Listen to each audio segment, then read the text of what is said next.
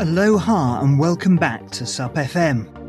My name's Simon Hutchinson, and in the SUP FM podcast every week, I chat to people who can inspire and add to your experience of SUP.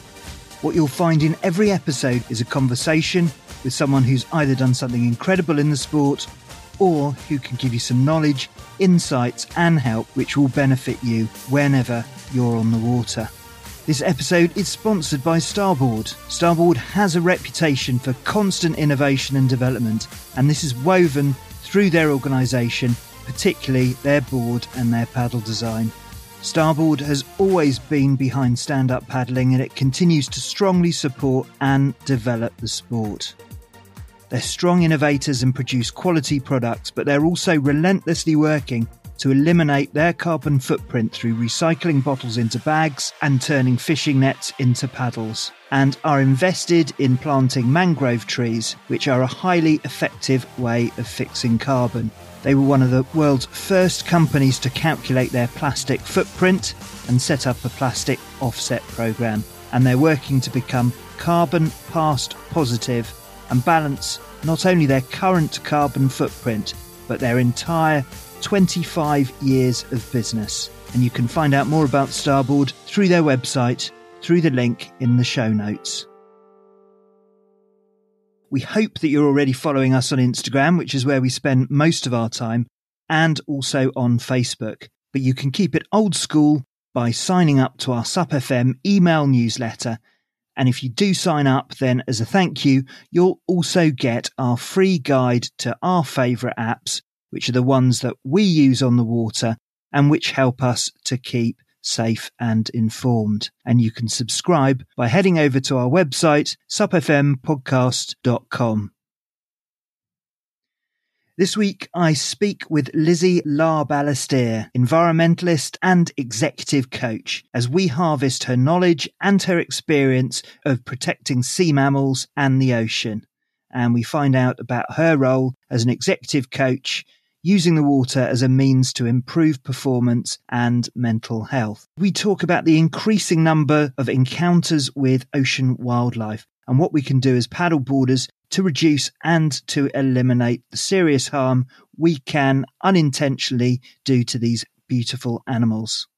You may recognize Lizzie's name because she went viral this summer where there was international coverage of her attempts to help a stranded and lost walrus called Wally recover, get fit and fat before he made his way back to the Arctic, which is where he should have been. Lizzie is also a leader in the coaching world, working with executives and Olympians. She's an expert in blue health and she talks about the ocean and how it allows her to inspire others to change and to tap into their own blue minds. So there's lots to learn and enjoy in this chat with environmentalist and executive coach Lizzie Larbalestier. Hey Lizzie, welcome to SUP FM. Thanks very much for having me on your show. It's great to have you on. So, where are you speaking to us from? Would it be anywhere near the water by any chance?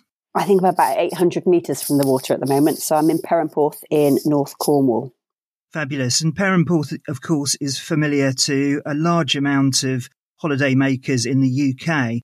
And for those outside, it kind of serves as a similar coastline to that featured in the series Poldark, isn't it? It's all beautiful rocky coasts and wonderful unspoilt coastlines. Very definitely. I would say um, if you were US based, I'd think west coast of the US. So um, round between Santa Cruz and San Francisco, that sort of area. It's it's a rocky yeah, rocky coastline with some amazing golden beaches on it and um, and some lovely waves. So not necessarily always ideal for a very calm stand-up paddle, but it certainly is a beautiful beach. Absolutely, and uh, very familiar to those coastline communities of Monterey, where there's so much wildlife over there on the, the west coast of, of the US. Well, it's great to have you on because as a guest, you've got some serious experience across a couple of areas which are of direct interest for members of our growing SUP tribe. One is about blue mind and blue health, and your specialism about using the ocean and the water as a um, method to, to coach clients to achieve their well formed life outcomes. And then there's something else that you've developed over the years, which is working with the British Divers Marine Life Rescue, where you've been there to provide help to wildlife. And it appears that there's no shortage of help that needs giving. But before we start, it'd be great to find out about your outdoors background and particularly your water and ocean background, because there's no question that water is an essential part of your life. When did you first notice a fascination with water? So that's that's a great question because that goes beyond memory, really. Um, if you think we're all all automatically and very wired to be connected with water, I think the first time that I consciously recognised quite how powerful water was for me was back in childhood. Really, um, like many people's childhoods during the during the seventies, um, it was a sketchy sketchy way to grow up. Um, and I used to go to the beach and spend a lot of time at the beach as a very young child. Uh, my dad used to take us to the beach while he went off flying. Um, he was he used to fly as his recreation, and we were kind of wild children, a little bit feral. and basically, the beach was a place of solace and fun and play and exploring and curiosity. So, since childhood, the beach has been very, very deeply something that comes through who I am and connection with nature as part of that because we'd go and explore the wildlife and um, the streams and rivers around the coastline of North Cornwall as children. So not necessarily professionally mm. connected in, at that stage in life, but certainly right from childhood, water and the ocean were very, very important parts of my life. And that sets out our passions in life. And uh, we'll talk later on about the role that um, the water has on all of our lives, um, whether we realize it or not. But how do you interact with water at the moment? Obviously, you've mentioned that you're 800 yards from the beach. What's your delivery methods for, for getting out there into the water? Do you surf? Uh, I used to surf, yeah. So I actually moved back down to Cornwall because I loved surfing. So I basically had a plan of how can I make my work be near the beach. So, um, so mm-hmm. changed my job role deliberately to move to a place that was very near the coast. Um, but my how I use the water or how I work with the water at the moment, certainly through a through, through professional um, avenues, is part of my work. But in terms of my lifestyle, I cold water swim, so I spend lots of time in the water, cold water swimming right the way through the year. So that's not something that's just done in the summertime. I like hand planing, so I love body surfing and hand planing. So less of a stand up surfer now, more of a hand planer. I like being in the water uh, from that perspective. In terms of my on the water experiences, I have a stand up paddleboard, so I stand up paddle predominantly in calmer spaces. So I actually quite like stand up paddling in a river location rather than a beach location, although we've got a few beaches on our south coast that are a little bit calmer. So I stand up paddle. I walk near the ocean, so I take my dog out for a walk near the ocean. So uh, there's not really a day that I wouldn't see see the sea, if you like. So it's uh, it's very very much part of lifestyle, and that's a, on a daily basis. So on a daily basis, pretty much I would be in the water at some point in time. You tried sup surfing? Uh, I have not tried sup surfing. No, I, I stand up paddle quite at quite an amateur level at this moment in time. Um, I haven't. No, I haven't. So, um, but I but I do like taking my dog out on my stand up paddleboard. So she is, ironically, not hugely into water. Hmm. she can she can swim and she likes coming out on. We also have a kayak that we use for paddle for plastic. So we have a kayak which was gifted to us through Odyssey Innovation to go out paddling for marine plastics. And she comes on that, and she also comes on my stand-up paddleboard. But my level of skill um, on my stand-up paddleboard would not would not meet with her level of comfort sitting on a stand-up paddleboard with me in waves at this moment in time the two would not would not merge well. I don't think. Fair enough. There's always a, a learning process to all of this, and uh, certainly your comfort levels increase. And you mentioned off air that you had um, recently done a session uh, with Red Paddleboards. Just tell us a little bit about that and what you were talking about. Yeah, so Red um, Red had a Red Ride out. They're they're an awesome company. You're probably really aware of them. They have an owners club, and they're really focused on creating community and also looking at their sustainability. So it's a really good match to connect with Red from my perspective because they're exploring you know, what do they do at end of life with paddle boards, that sort of thing, and how do they make their paddle boards really sustainable and last for a long time. So I went out as part of their Red Ride Out and basically chatted with their Red owners about blue health and more of the psychological benefits of connecting with water and some of the social benefits. So we were working with their SUP owners so the SUP owners can be a bit more conscious of some of the benefits that they're gaining from their stand up paddling and therefore amplify the impact of those. And it's an interesting topic because there's often this debate about the high quality, the really resilient types of of paddle boards versus the entry level ones or the cheaper value ones. And it's a similar debate in the clothing industry between sort of disposable fashions and organizations that really put the quality in because it just means that it lasts that much longer. I guess that's always a concern, whichever industry you're considering in terms of environmental concerns. I think so. And, and I think it is the environmental argument. You, you can always come with, up with the argument buy, buy cheap, buy twice. But it's essentially for me, if I'm going to work with an organization, there needs to be some conscience there around the environment and some questioning around things like the circular economy and what's actually happening at end of life with the product as you're at that design stage. So yeah, it's a really, a really lovely fit and they, they're, they're just good people. They're good people that really wants to encourage people to get out on the water and enjoy it and have conscience whilst they're doing that. So we've also been you know, talking about the impact that, that we could have on wildlife as part of that so that their owners are really aware of the wider systemic impact of them going out for their recreation time. Brilliant. And that leads us rather neatly onto one of the two subjects that I really wanted to speak to you about, which is your role in terms of wildlife and the environment. And through talking about the work that you do, what I wanted to do is, is to share a bit more knowledge for our paddleboarders out there internationally about behavior and, and the sort of ecosystems that they can see out there, which obviously is a great joy to us all, but also to make sure that we don't inadvertently and accidentally impact those populations.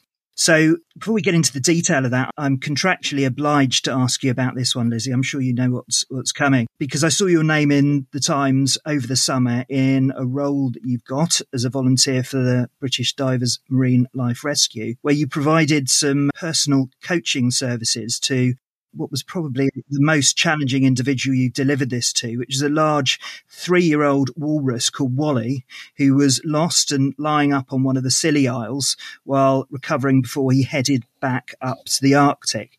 Just tell us about that because you were absolutely everywhere. And did you come up with any theories as to why he was so far away from home?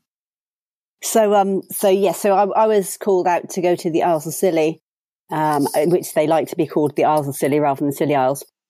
Um, basically, hmm. as, as, as a volunteer for British Divers Marine Life Rescue, uh, certainly my coaching skills were part of the communication around that, but that wasn't particularly whilst I was while I was being call, called out.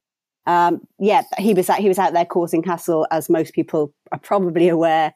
It was very globally um, present in the media around the impact that he was having, upturning boats, basically a lost walrus supposed to live, be living in the Arctic, and he'd found himself very, very far south. So my role was predominantly to observe his behaviour and to encourage people to uh, accommodate him and to work out ways of accommodating him. So we worked with Cornwall Seal Group Research Trust, we worked with the Isles of Scilly Wildlife Trust, various other organisations like Natural England, the Marine Management Organisation, and IFCA, which is fisheries, to come up with a plan around how could we accommodate him uh, to basically discourage him from getting onto boats and built a pontoon. So the story was, yeah, the story was in the media a lot.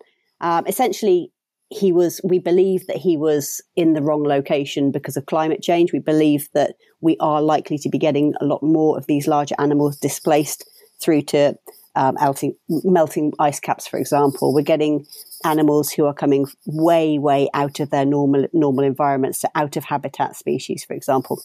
Um, and my role was predominantly to allow him to get fit and fat to enable him to swim back home. Uh, which is easier mm-hmm. said than which is easier said than done because he was not getting the rest that he needed.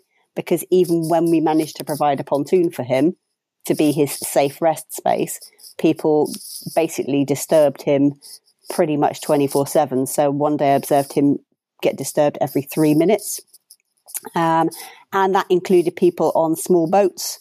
Um, basically circling his pontoon because they wanted to get their Instagram shot, their perfect selfie. Um, and stand up paddleboards as well. People on stand up paddleboards literally taking their stand up paddleboard within a foot of him, reaching out with selfie sticks and GoPros to um, pretty much touch him to take photographs. Um, kayaks, every single watercraft you could imagine circled this pontoon and pretty much hounded this poor animal whilst he was trying to get his sleep and rest. And the biggest thing is, I think, education. I think people really didn't recognize that it was a big deal, him being disturbed. So he wasn't showing signs mm. of aggression. He was, he's, you know, they called him Wally. So because he'd been given a name, um, he, he was seen as this soft, cuddly animal once he'd stopped, once he'd stopped destroying things. Up until the point that he got his pontoon, he was feared and there was major panic and anger around boats being destroyed. But once he had his pontoon, everything shifted and it was like he was this tourist attraction and therefore to be observed and seen and marveled at. So I think three different three different reasons he was getting disturbed. One was absolute fascination in his magnetism. So he was just far too beautiful that people couldn't control themselves and just decided to get too close to him for that reason. Second one I think is education and we just don't know enough about these animals. We don't in the UK have large animals that we spend a lot of time around. So therefore it's we're not wary enough of them. We don't really realize that even if he's not showing signs of aggression, if an 800 kilogram animal falls off that pontoon and you happen to be on your stand up paddleboard next to him, that's not going to be a good ending mm. for you or him. Uh, so education was a bit, was a big element for us. And then the third element, which is not such a great one, um, and not necessarily politically correct to say, but is entitlement. There were a number of people who were asked very nicely to not spend, not circle him, and still just disregarded that advice. Um, so protecting marine wildlife is is really tricky when it comes to disturbance. We currently have a petition out to uh, encourage laws around disturbance of grey seals, for example, because at the moment they aren't protected in relation to being disturbed. And if they are disturbed, if their sleep is disturbed, because they haul out to sleep, as does the walrus, and rest. If their sleep is disturbed, they don't get the energy that they require in order to thrive in life. So, um, so education and some form of statutory support is something that is massively needed from marine wildlife. So, yes, my role out there was to keep the peace, but also enable him to get strong in order to enable him to move on, um, which which he did, and he moved on to Ireland and then went off to Iceland. So he made a swim from Ireland to Iceland, which is around 900 miles, in 22 days. So we know that he's up in the north, and we, we presume that he's pretty much home now, which is pretty fantastic. Yeah, I saw those news reports. That, that's great to hear, and congratulations because I know that was that was challenging because, as you mentioned earlier on, you had to deal with the, the, the local anger and so on around it. But relating to that, we've had about eighteen months of staycations, and coastlines have been particular pot, particularly popular. Um, where you are in Cornwall is always very popular, but it's been the same all the way across the coastline of the UK. And I guess people have generally been holidaying in their country for obvious reasons. And holidaying near the, the, the sea has been great for our collective mental health. But as you mentioned, it hasn't been great for some of the larger aquatic wildlife. So it'd be great if we can have a bit more of a detailed chat about seals, uh, because as a responsible tribe of paddleboarders, we want to ensure that we don't leave any trace and that we properly appreciate the, the nature and the, the benefits of seeing animals in their natural habitat. But we also want to make sure that we don't cause them any damage themselves as a result of our activity. So, so just going to seals, I don't know whether there are any more seals about at the moment or if they're just being talked about more, but there appears to be more human seal interactions at the moment. And coming back to that Instagram type mentality and people learning things about stuff on uh, Facebook, I've seen an assessment of um, of seals that they're the Labradors of the sea when they're actually wild animals. So, how should paddleboarders behave when they're on the water? And how should they behave particularly around seals when they're, say, on the beach or on the rocks? Should they go for a closer look? Yeah, I mean, great question. So, um, so if we start at the shore and then go into the water, I guess makes sense. So, on the shore, if you see a seal on the shoreline, it is likely resting. So, seals haul out onto land to rest and digest their food, and therefore, if you see a seal on the shoreline, you should be as far away from it as you possibly can be. If a seal can see you, then you're too close. So, if a seal's looking at you, then you're too close. So, we t- we kind of assess Instagram shots like that. So when you get an Instagram shot where somebody's got a seal looking straight down the lens of their camera and they think it's a great photograph, for us as marine mammal medics, that's that's kind of the worst possible photograph that you can have uh, because it basically means that that seal was very aware that you were there. So you'll see organisations such as British Divers, Marine Life Rescue, and Cornwall Seal Group Research Trust will seldom put photographs or never put photographs of seals looking straight down a camera lens online because we don't want to promote that as okay. The exception to that rule will be potentially if we were taking a photograph of an animal that we were going to rescue. So if it was a seal pup and it happens to be that we're getting a shot of that seal pup to get its body condition just before we actually assessed, you know, physically handled that animal and assessed it, then that might be different. But generally, we advise if you want to take photographs of seals in the wild, in the wild, then you use a very, very long lens if a seal happened to be looking in your direction, that you make it very, very clear that you are using a long lens so you don't encourage people to get too close to them. There's a big selfie culture around people wanting to get close to these charismatic animals. Um, and it's, we need to recognize that we're doing them harm by doing that. If you see a seal on land and it looks like it's in trouble, slightly different. That's that's um, certainly in the UK. The phone number to call would be British Divers Marine Life Rescue. And again, give that animal space, encourage people to stay away from it, uh, keep dogs on leads if people have got dogs with them, and call British Divers Marine Life Rescue and a medic will come out to assess what's going on with that seal. So it's slightly different if that animal looks like it's injured. Um, and predominantly, yeah, that would be seal pups. And if you see a seal that's a tiny little white coat, which at this time of year in the UK we will have lots and lots of babies because it's pupping season here, again, really, really all the more important to keep as much distance as possible and call British Divers Marine Life Rescue. If you go and handle that seal pup, its mum, when its mum comes back from feeding, will likely reject that seal pup because it'll have your smell on it. So quite often people think that they're helping or they might pick up seal pups and attempt to put them back in the water. If a seal pup's on land, it's on land for a reason.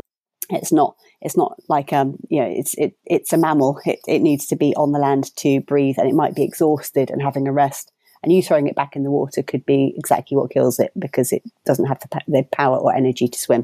So that's that's kind of the on land piece, and the same the same applies for nesting seabirds. So being really aware of where there are uh, you know local nesting sites and um, being aware that you could be disturbing those those sites simply by going out to enjoy that blue space. Uh, and in the water, seals may well approach you on a stand up paddleboard in the water. And our, our advice is to not really engage with them. If a, if a seal becomes too habituated with people, it will then get into trouble. It'll, it'll then associate people, people as friendly when people are actually a threat to marine wildlife. Uh, we have seals in Newquay Harbour and St Ives Harbour who have become so habituated to people, and people have even fed them. And what what happens is those animals then approach boats and get hit by propellers on boats, or they get fishing hooks in their faces or in their bodies and come a cropper that way, or they can get caught up in entangled in fishing nets because they haven't associated people with being um, not necessarily helpful for their health.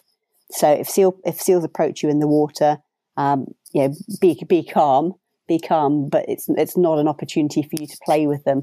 And they are charismatic and beautiful, and it can seem like this amazing encounter.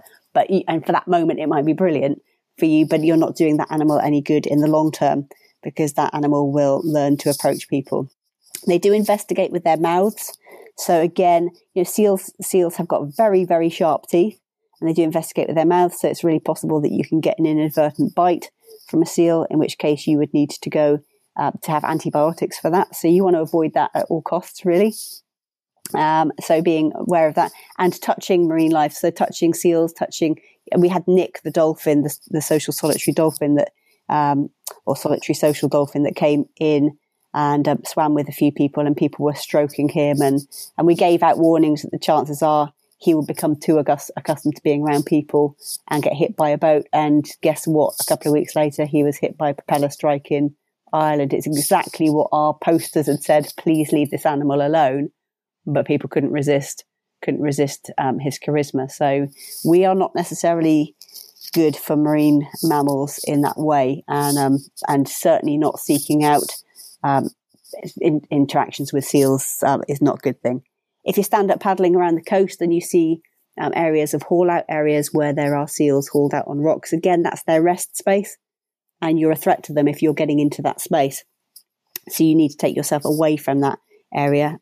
If a seal pup is spooked when it's hauled out on high rocks, or a, or a colony of seals is, what can happen is they can spook into the water. They'll move really quickly across the, across the rocks and they get injuries. They get cuts on their bodies from the rocks. You can have pups killed in stampedes. You can have pregnant mothers lose their, lose their pups and miscarry due to being spooked by people.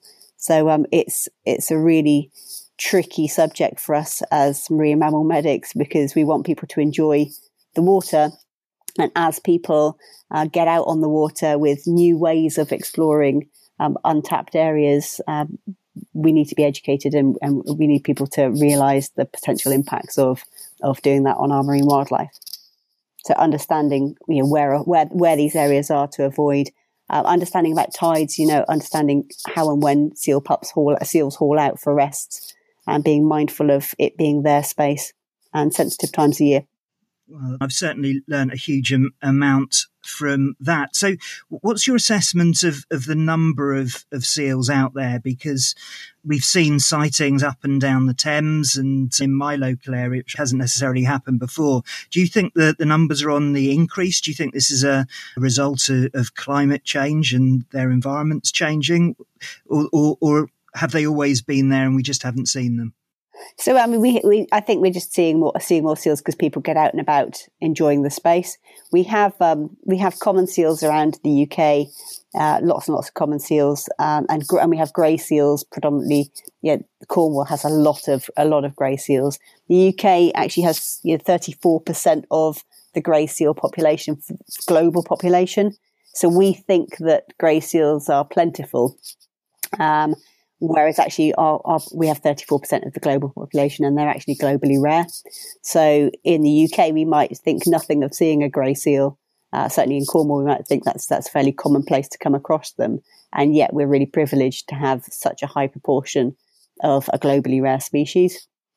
So, um, so they certainly need protecting. So even though we might appear to be seeing more and more of them, they, yeah, they're key, they're a keystone part of our of our food chain, um, and they and they are a really good indicator of, of how healthy our ocean is. Uh, because we actually, when we when we're out rescuing them, we can see very clearly uh, when they've had when they've when they're exhausted, and if they're if we're having lots of exhausted pups as a result of more and more storms, that's an indicator of climate change. You know, the fact that these animals are having to adapt to to us having more and more storms at a time of year that they are in their pupping season when their pups are learning to be seals.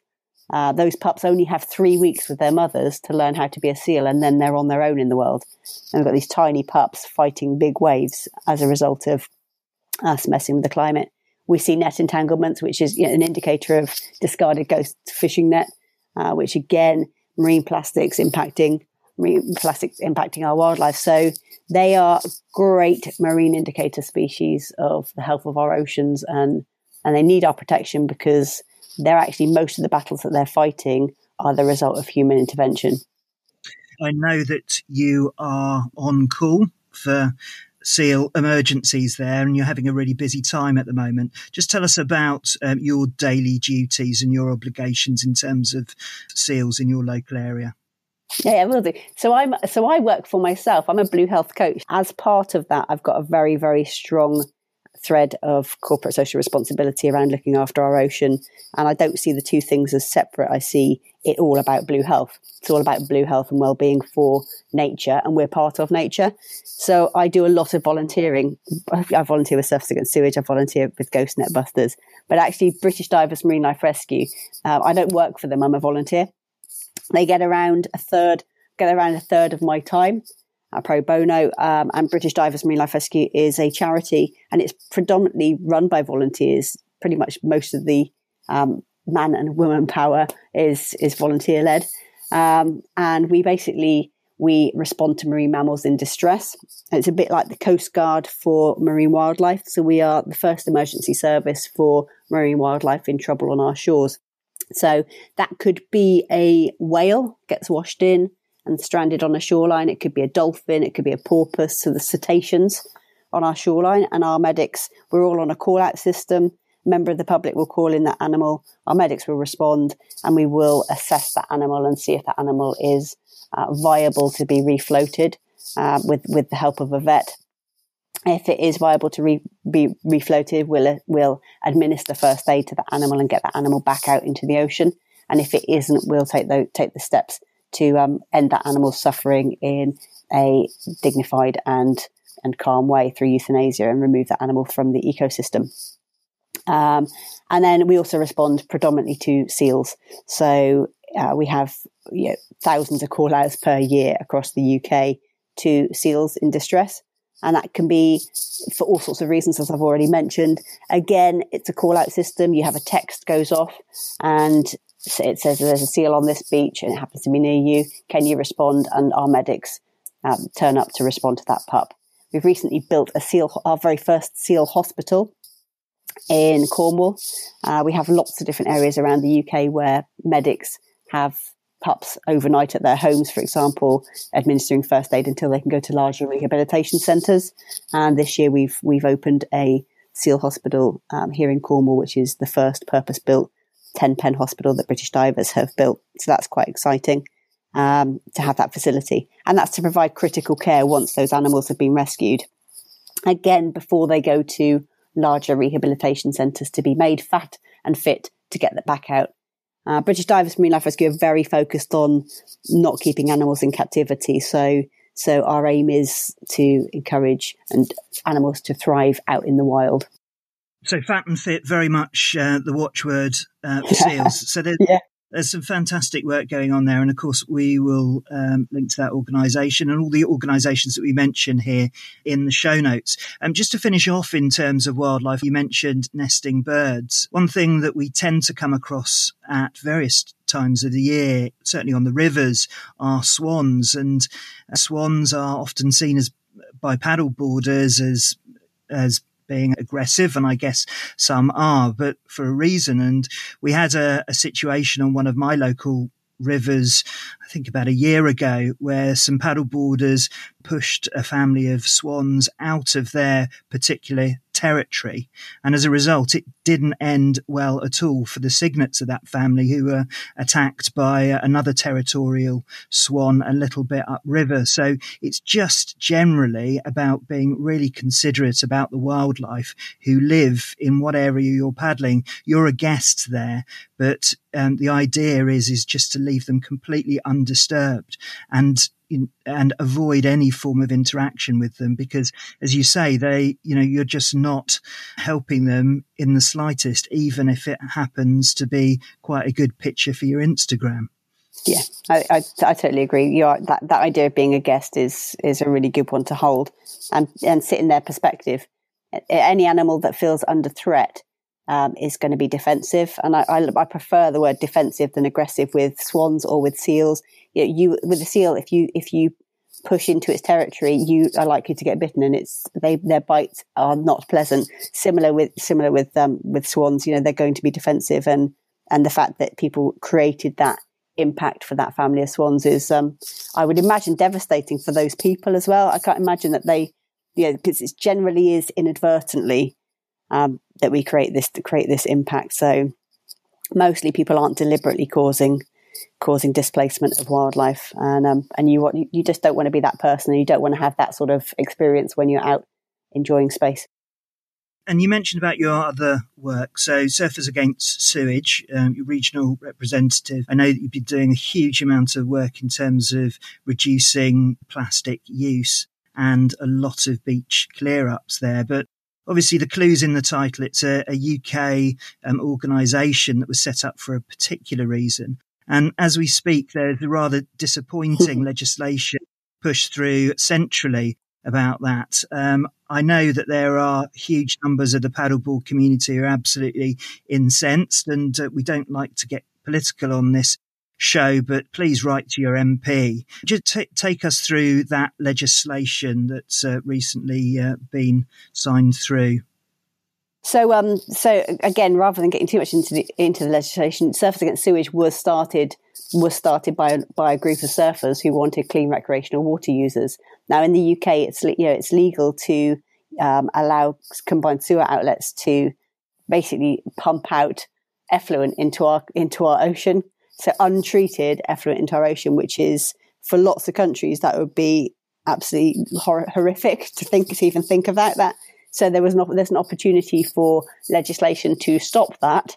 Um, and yet our government haven't support haven't supported that. So our government thinks believes that it's okay for us to continue to pollute our pollute our water with untreated uh, untreated sewage, which is pretty disappointing for certainly approaching COP26. That you would imagine that that would be something that um, that in the year 2021, with the infrastructure that we have available to us, um, and the levels of creativity and engineering uh, at our disposal, um, that that we would be able to be a little bit more progressive in our thoughts around how do we protect the ocean when it's so important for our collective health.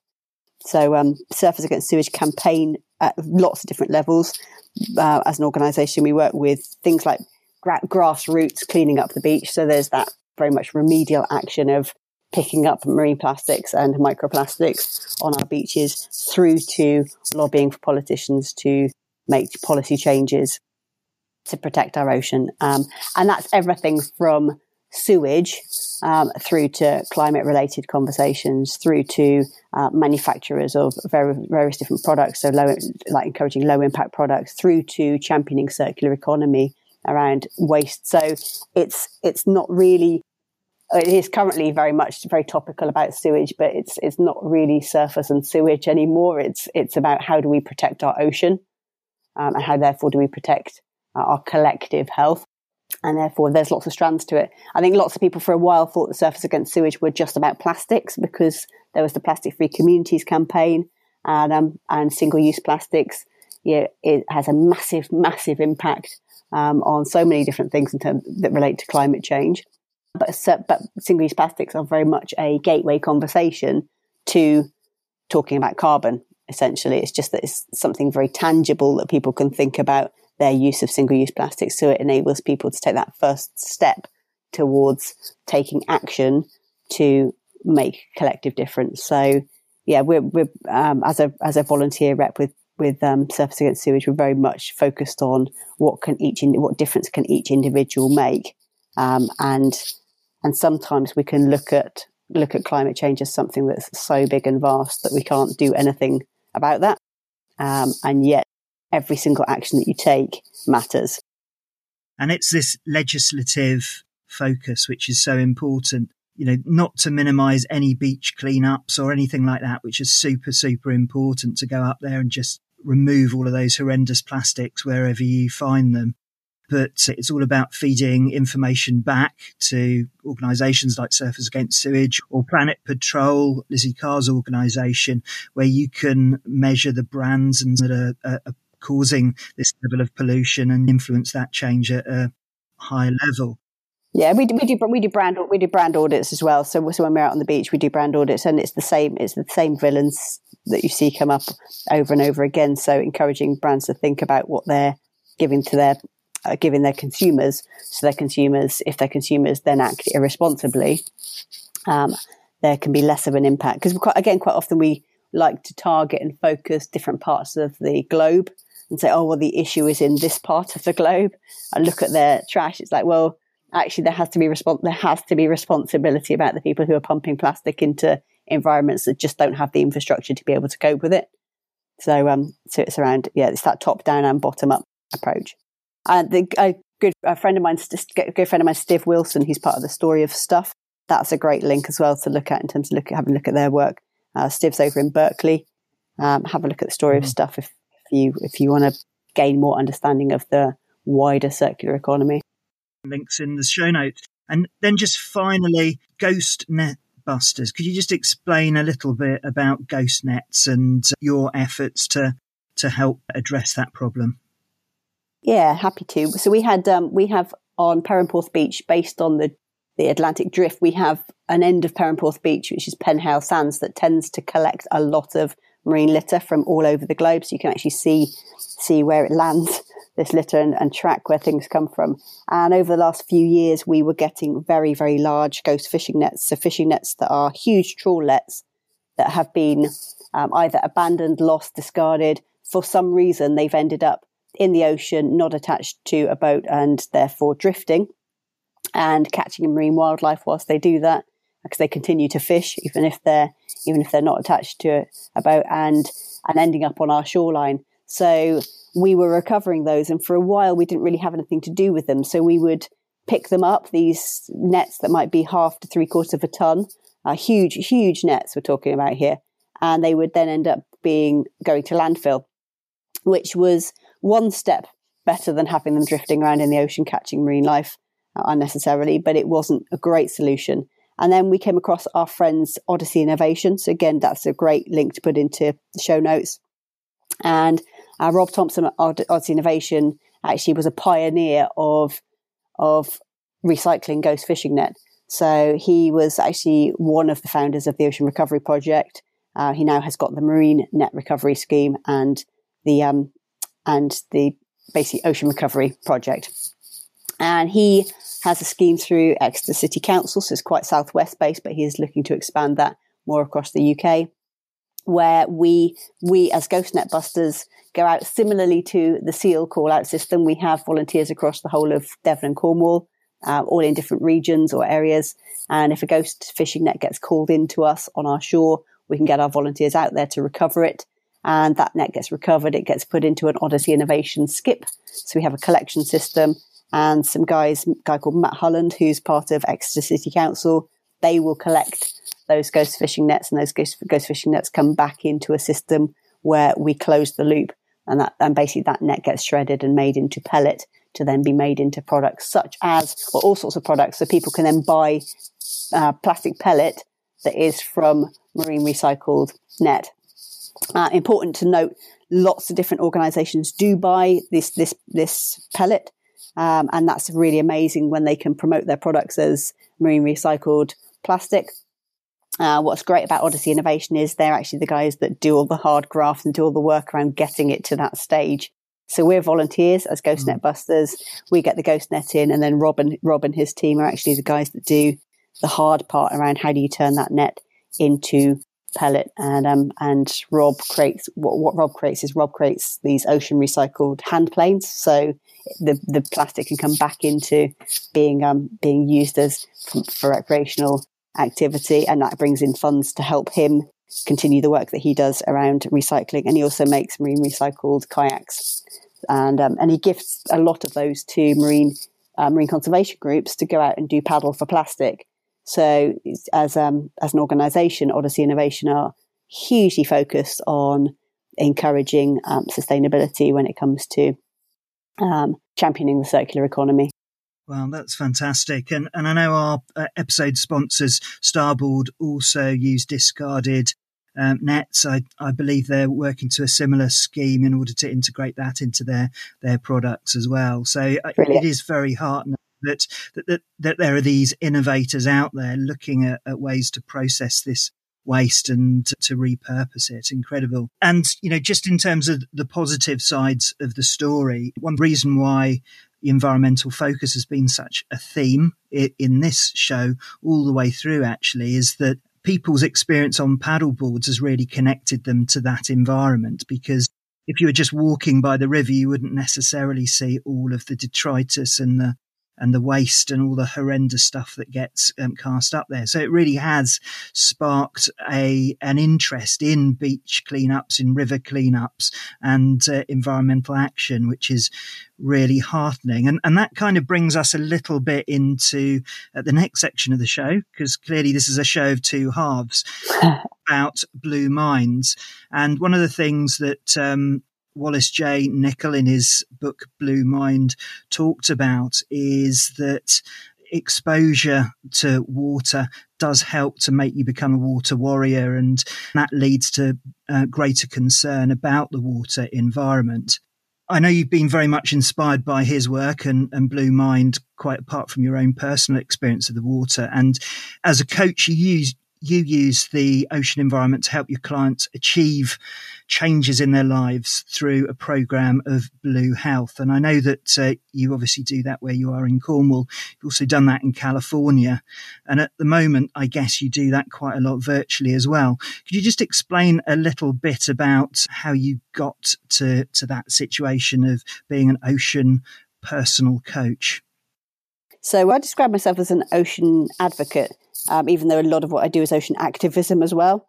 And ocean advocacy is around using every single opportunity to to champion and protect our ocean. So I started coaching full time at the beach back in 2009. And that was predominantly because I set up my coaching business here in Cornwall at that time. And I was more intuitively aware of the fact that time around the ocean did me good. And therefore, I wanted to encourage other people to experience that uh, got heavily into environmental psychology. So at that point in time, it wasn't called Blue Health. It was literally the very early stages of exploring how might nature and nature connectedness help us. Uh, so I got quite heavily into that back in 2009 and was coaching at the beach, taking people on coaching adventures. And at that point in time, taking things like uh, various different modalities, coaching modalities such as NLP, um, and spiral dynamics and various psychometrics that I'd learned from the corporate world and working with clients out on the beach, um, exploring their life and what was important to them in that environment. And it started to evolve really quickly into conversations that were more about storytelling and life and the universe and everything on it, more drawing on things from from the world of philosophy and um, and and you know, personal narratives and as a professional coach. So I trained as a professional coach back then too. Um, I was bringing in things from all different areas of my life. So I'd I'd worked with animal rescue with dogs with control orders and exploring behavioural modelling, which yes links with NLP, but also it's it's just about using our senses to observe shifts in behaviour and shifts in energy and work with people from an energetic and resonance perspective. So I was bringing in those sorts of modalities. I trained as a yoga teacher, so brought in a load around you. How are we breathing in this space, and what's what's that doing for us? Uh, I free dived, so so uh, yeah, didn't even mention free diving. I free dived, so breath, you know, how we, how we work with our breath and connection and heart rhythm. That side of things became important. And um, so I was coach Jay. I'm good friends with Jay, author of Blue Mind. Um, Jay says you were doing Blue Mind before it was called Blue Mind. It's like, well, yes, and you know, I love, I absolutely love Jay's work, and I love his book, and and it's it's a way of you know Jay Jay champions the ocean and he's a huge mentor and I'm a huge advocate of his work and um and essentially he brought great language to to what it is that we're experiencing when we're on the coast and or in water full stop because Jay champions water in all in all its forms as do we all because we know the ocean starts starts at the stream so mm-hmm. I was coaching from yeah 2009 um, and evolving a coaching practice that was something different from A to B coaching. It was def- it's it's definitely become more about emergent coaching, more about how do we show up daily, um, how do we recognize the connection between our thoughts, our feelings, our behavior, and nature, and see nature as part of us rather than something separate to us. I don't use the term uh, the beach is a resource. I don't talk about using water um, to work as a coach. You know, work with water is very much a partnership and the environments and nature around is really I'm in partnership and we, we work together. We're part of this ecosystem. Um, got heavily into ecocentrism, so you know how do we how do we ask questions from that space of thinking rather than this anthropocentric space that we tend to live our lives where we think we're at the top of the tree and everything else is in service of us. I met Jay back in 2014, so I'd already been coaching at the beach for five five years by that time. Um, our you know, our ide- ideals, yeah, they, they align as, as friends, as with lots of members of the Blue Mind community. So I champion his work. I champion things like 100 Days of Blue, which is a mechanism for encouraging people to get out and connect with connect with water in a way that inspires others to do the same. Um, and and you know you, you hear we have groups like the Blue Tits, uh, which is a group down in Cornwall, which is I think they're now all the way across the UK. I think it started in Wales, mm. Uh, where they they talk about their their experiences in water and they say, "Oh yeah, it's great," and they start to get excited and interested in the psychology of that. They start to get interested in the social elements of that, and they and it's it's lovely because because I don't need to say to them, "Oh yes, what you're experiencing is," because they're they're mm. experiencing it in a very organic way and and they're just living and breathing blue mind or blue health without necessarily even needing to label it, place a label on it. But I, you know, I do talk about it because it's a big part of my work. But in those social situations, it's just great to see people very organically uh, experience that state of that meditative, you know, lightly meditative state of connection, um, and and experience all around all the elements of awe and wonder that come with that, and how that impacts the way that we can think creatively. So yeah, so I've been blue health coaching now since yeah for a long time, a long time now, and it evolves and and and more science comes out. You know, more science comes out, more books come out, uh, different perspectives come out, and um and we have we have you know we have huge, hugely profound insights out on the coast, out on the coast that um that that space facilitates and um and you know the coast holds space for us to explore explore being more fluid in the way that we show up.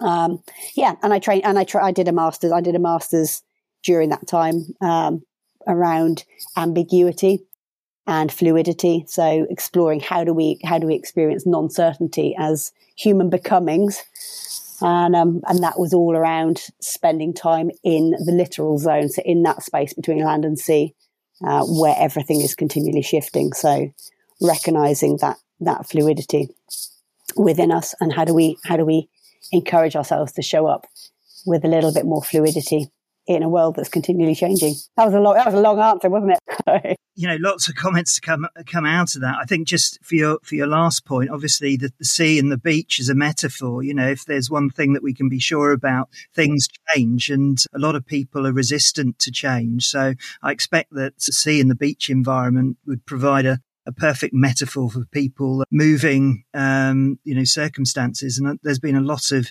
changes. I mean, there's always changes, but, you know, particularly over the last few years, people have, have become very, very aware of how things can very, very quickly change. And, and obviously the, the aspect uh, of mental health, because Nichols articulated it in a brilliant way um, and brought it alive for us. And all of the conversations that I have on this show have to one extent or another involved those sorts of conversations. From an episode a couple of weeks ago with Dave Knight, who has anxiety issues and has just completed his 365 days of paddling on consecutive days and uh, talking about mental health. And also Mike Tipton, who um, is um, hardcore scientist who provided the guidelines, a lot of the guidelines for the RNLI and GB life saving rescue and loads of other organizations as well. What Mike yeah. Tipton said in, in show is that you tend to do a lot of the science around the bad things that happen, but not necessarily the good things. And um, I'm very pleased to see some science starting to trickle out around the benefits of, of cold water swimming or cold water immersion and breath work and all of this sort of stuff, which I guess um, the yogis knew back in the day and went to because it helped them, but which we're only starting to really focus on now. I yeah, completely, completely agree. And and neuroscience around us being more embodied, embodied in our decision making uh, is hugely powerful around that.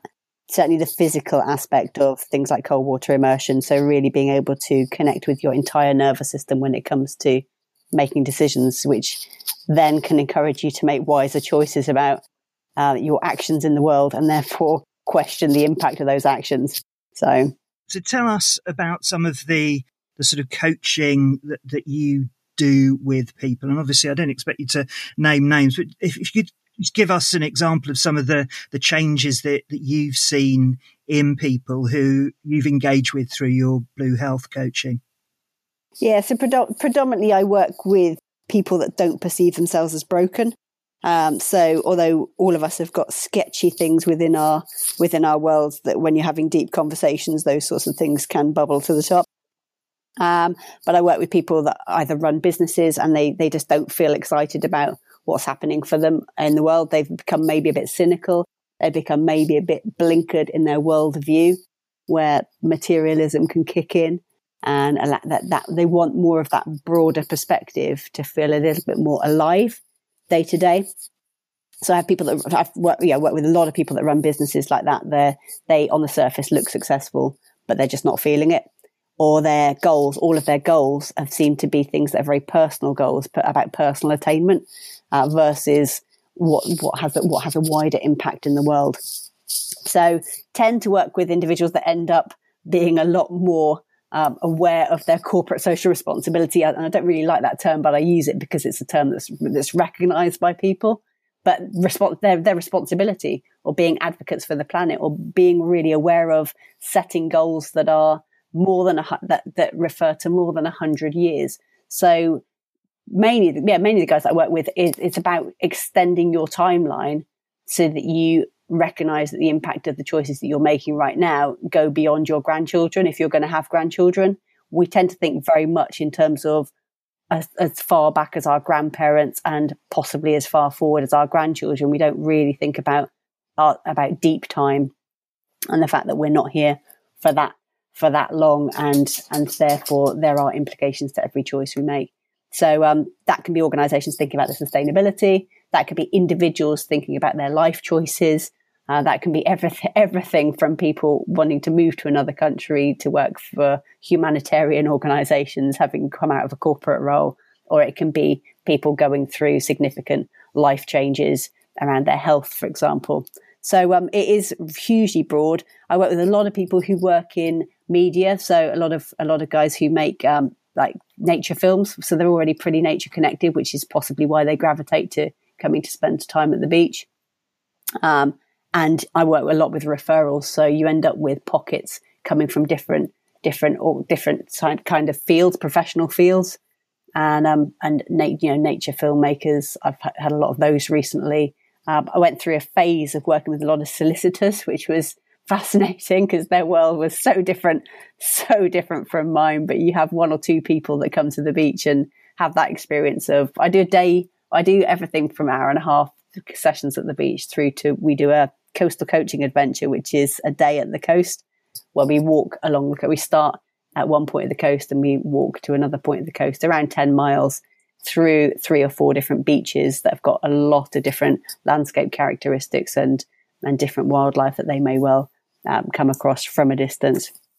Um, and we work on things that you might work with as an NLP professional because I know that you're NLP, NLP literate. So things like limiting beliefs, those types of things. Um, but but more so from a existential stance in terms of the why on earth are we here in the first place, and what does it mean to be purposeful, and and how, what is your relationship with with not knowing the answer to everything, and what how does that impact your ability to move forward? So um so uh, the questions that get asked out on the coast are slightly different, well, quite different from your traditional coaching conversation where you might say, Where are you now? Where do you want to be? And what are the steps in between? Um, and it can be yeah, more structured and formulaic, whereas we, we tend to be walking, but certainly not pedestrian in our conversations. Um, my friend Julie Stark, who's actually also a friend of Jay, gave me gave me a great quote. I always attribute to her because it's rather than just steal it, which is "Go deep or go home."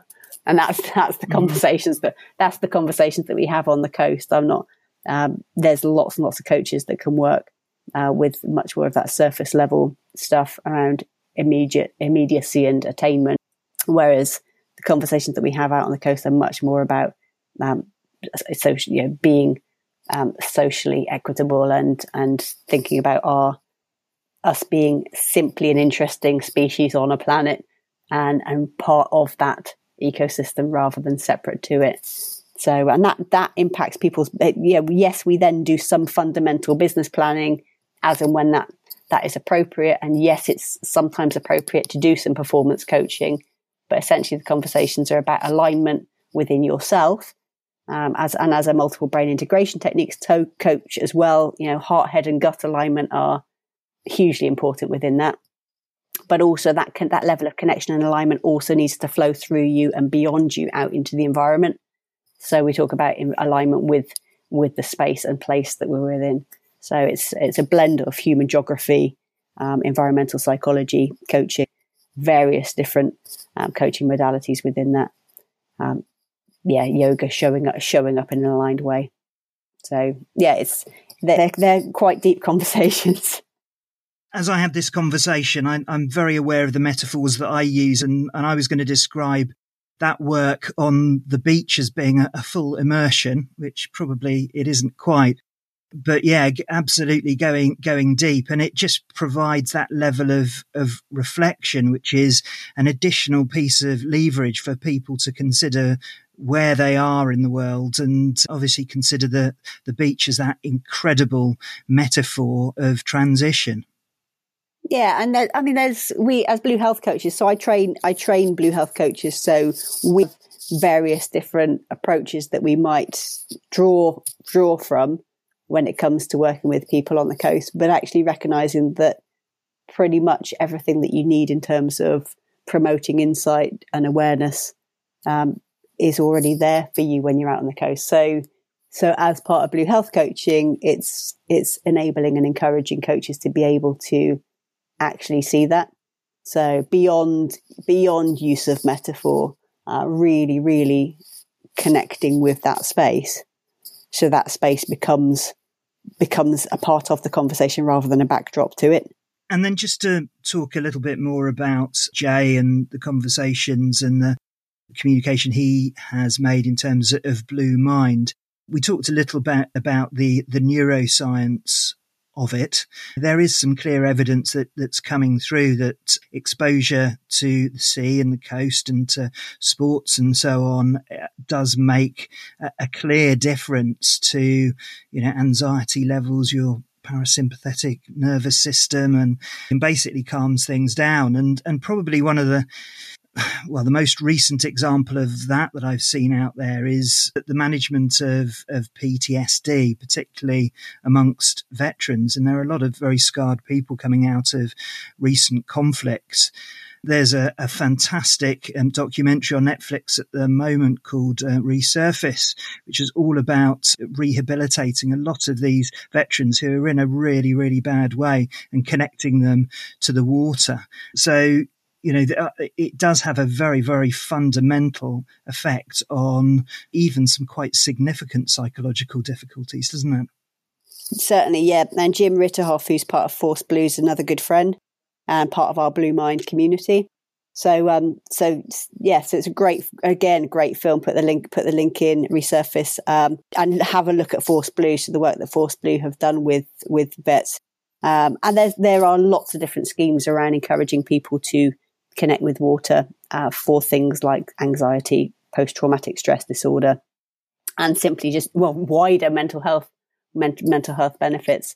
Um, so Jay, yeah, Jay's work, Blue Mind, um, it's it's not just the book. So the Blue Mind groundswell, as as he likes to call it, the aim is to decentralize Blue Mind, so it's not specifically about Jay or any of the core guys who were were there in the early days. It's about Blue Mind being for everybody and blue mind being a term or a, or a term that everybody acknowledges and recognizes. Oh, that's that feeling that I get when I'm in, near, on, or underwater.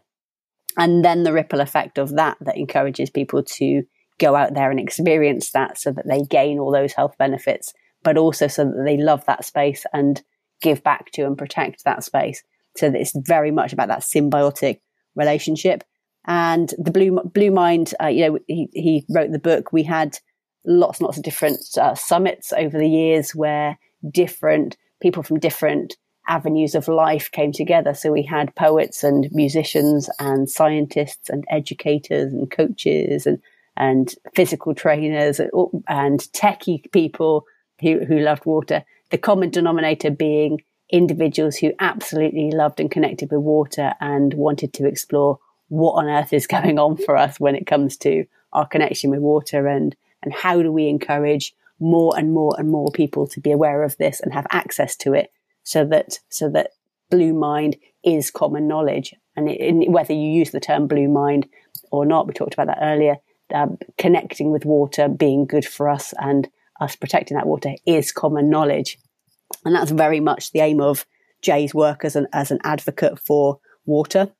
And that's in all different fields. So that's, you know, whether that's in tourism or real estate or, you know, or, um, you know, hard, hard business, the corporate world through to, through to the recreational world. There's lots of different avenues for blue health and blue mind to be relevant.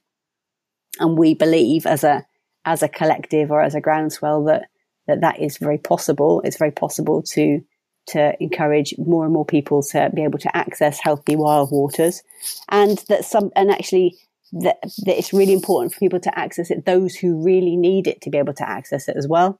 And that's, I think, where things like the post traumatic stress disorder, um, guys with the vets, you've got Bobby Lane, like so Bobby Lane, I think he's, he's in the film Resurface. He's another good friend. He's, and he's currently studying NLP as well, uh, is Bobby. Mm. Like, and he's getting some of the structures now behind what actually has he, he's been experiencing, which is really cool because he's, he's another person who's experienced those benefits very organically. And then we have conversations about, about the NLP elements of it that he's now learning about. And he's like, oh, that's what that is. And that's, and that makes him even more fascinated. It doesn't, it doesn't dilute, you know, just because you explain the magic, it doesn't dilute the magic. It just gives you some structure behind what's, what's actually happening for you when you are in this blue space. And it's great that the science is backing up that, that, that, that, that there's very tangible impact on our brain. And yeah, I, I, I definitely refer to the brain as our nervous system, not the brain being something that is ab- above our neck. We actually had a guy called Nick Sarve. Sarve uh, came to one of the Blue Mind summits. Uh, where was he? D- that was out in DC, that one. And um, he was talking about um, decision science and, and parts of the brain and how they fire up at different times. And we had a great chat around the wider neuroscience of the heart and the gut and and and how we have neurons throughout our whole nervous system. And I thought he'd complete as a neuroscientist, proper scientist, proper scientist. Uh, I thought he'd, uh, hmm. I thought he'd be like, oh yeah, right. Well, that's a load of rubbish, isn't it? And he was fair play to him. He said, he said, I completely concur that we have the ability to process information throughout the whole of our nervous system through neurons that are displaced, he, dispersed. He said, I, as a neuroscientist, I work with an extremely tiny part of the brain you know, you, you have to zone in so specifically. He said that, that actually being mindful of the interconnections between the whole of your nervous system, of course, every aspect of your nervous system is going to impact on how you show up. And when we're near and in and around water, we know that our entire nervous system is operating in a very different way. And for me at the coast, you know, for me at the coast, people who have anxiety, they hold their body in a different way, they breathe in a different way, even without getting in the water um, as soon as you move on sand, you walk in a different way. Your vestibular system's working in a different way. You have a different sense of proprioception. Put that onto a stand-up paddleboard.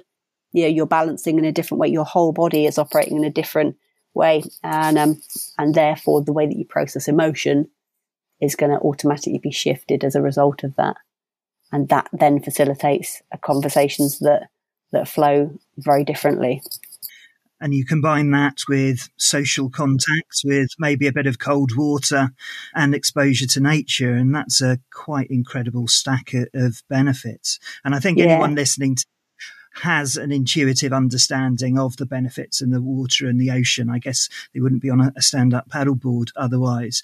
But um, sure. Lizzie, I really appreciate your time and, and, taking us through those two fascinating areas of, of study. And really they're they're more interconnected than you would think at, at first glance, aren't they? They're completely interconnected because it's an ecosystem. If yeah, if I, if I don't advocate for the ocean, the the ocean definitely advocates for me. So why would I not advocate for it? So Lizzie, thanks so much for talking and sharing your knowledge. Uh, where can we find out more about you? So my website is goingcoastal.blue and on Instagram I'm Lizzie underscore L uh, or Going Coastal Blue. You can find find either of those. If you want to find out about British Divers Marine Life Rescue, uh, they're on Instagram, Facebook, uh, various different avenues to find out about them. They're really close to my heart. Surfers Against Sewage, various different links that you're going to put on anyway. Um, mm. and if you want to find out about becoming a Blue Health coach, if you're a stand-up paddler, it, they fit really well. I've currently trained quite a lot of stand-up paddlers, um, which is great because those people already are connected with the ocean. And it's more about how do you elegantly bring bring those bring that science into practical domain where you can actually work with people to help them feel more connected and more aligned. Elegancy is the key. Well done on all your great work, and thanks again for joining us on the show. And hopefully, at some point, we'll catch up on, in, or even under the water. Thanks so much, Lizzie. That'd be great. Thanks for inviting me. Well, thank you for listening, and I hope you enjoyed that chat with Lizzie. And please don't forget to check out the show notes for the links referred to in the episode. We're approaching the end of this season, and if you subscribe to our newsletter, we can keep you up to date with our bonus episodes and our timelines for the next season, which is coming next year. The SUP FM podcast is produced to connect, inform, and inspire the SUP tribe. And as you're a member of that tribe, I wanted to thank you again for listening to the show. And it is a privilege to continue to share these stories with you, to chat to all of my awesome guests, and to share this love of our sport. So until next week, I'll see you on the water.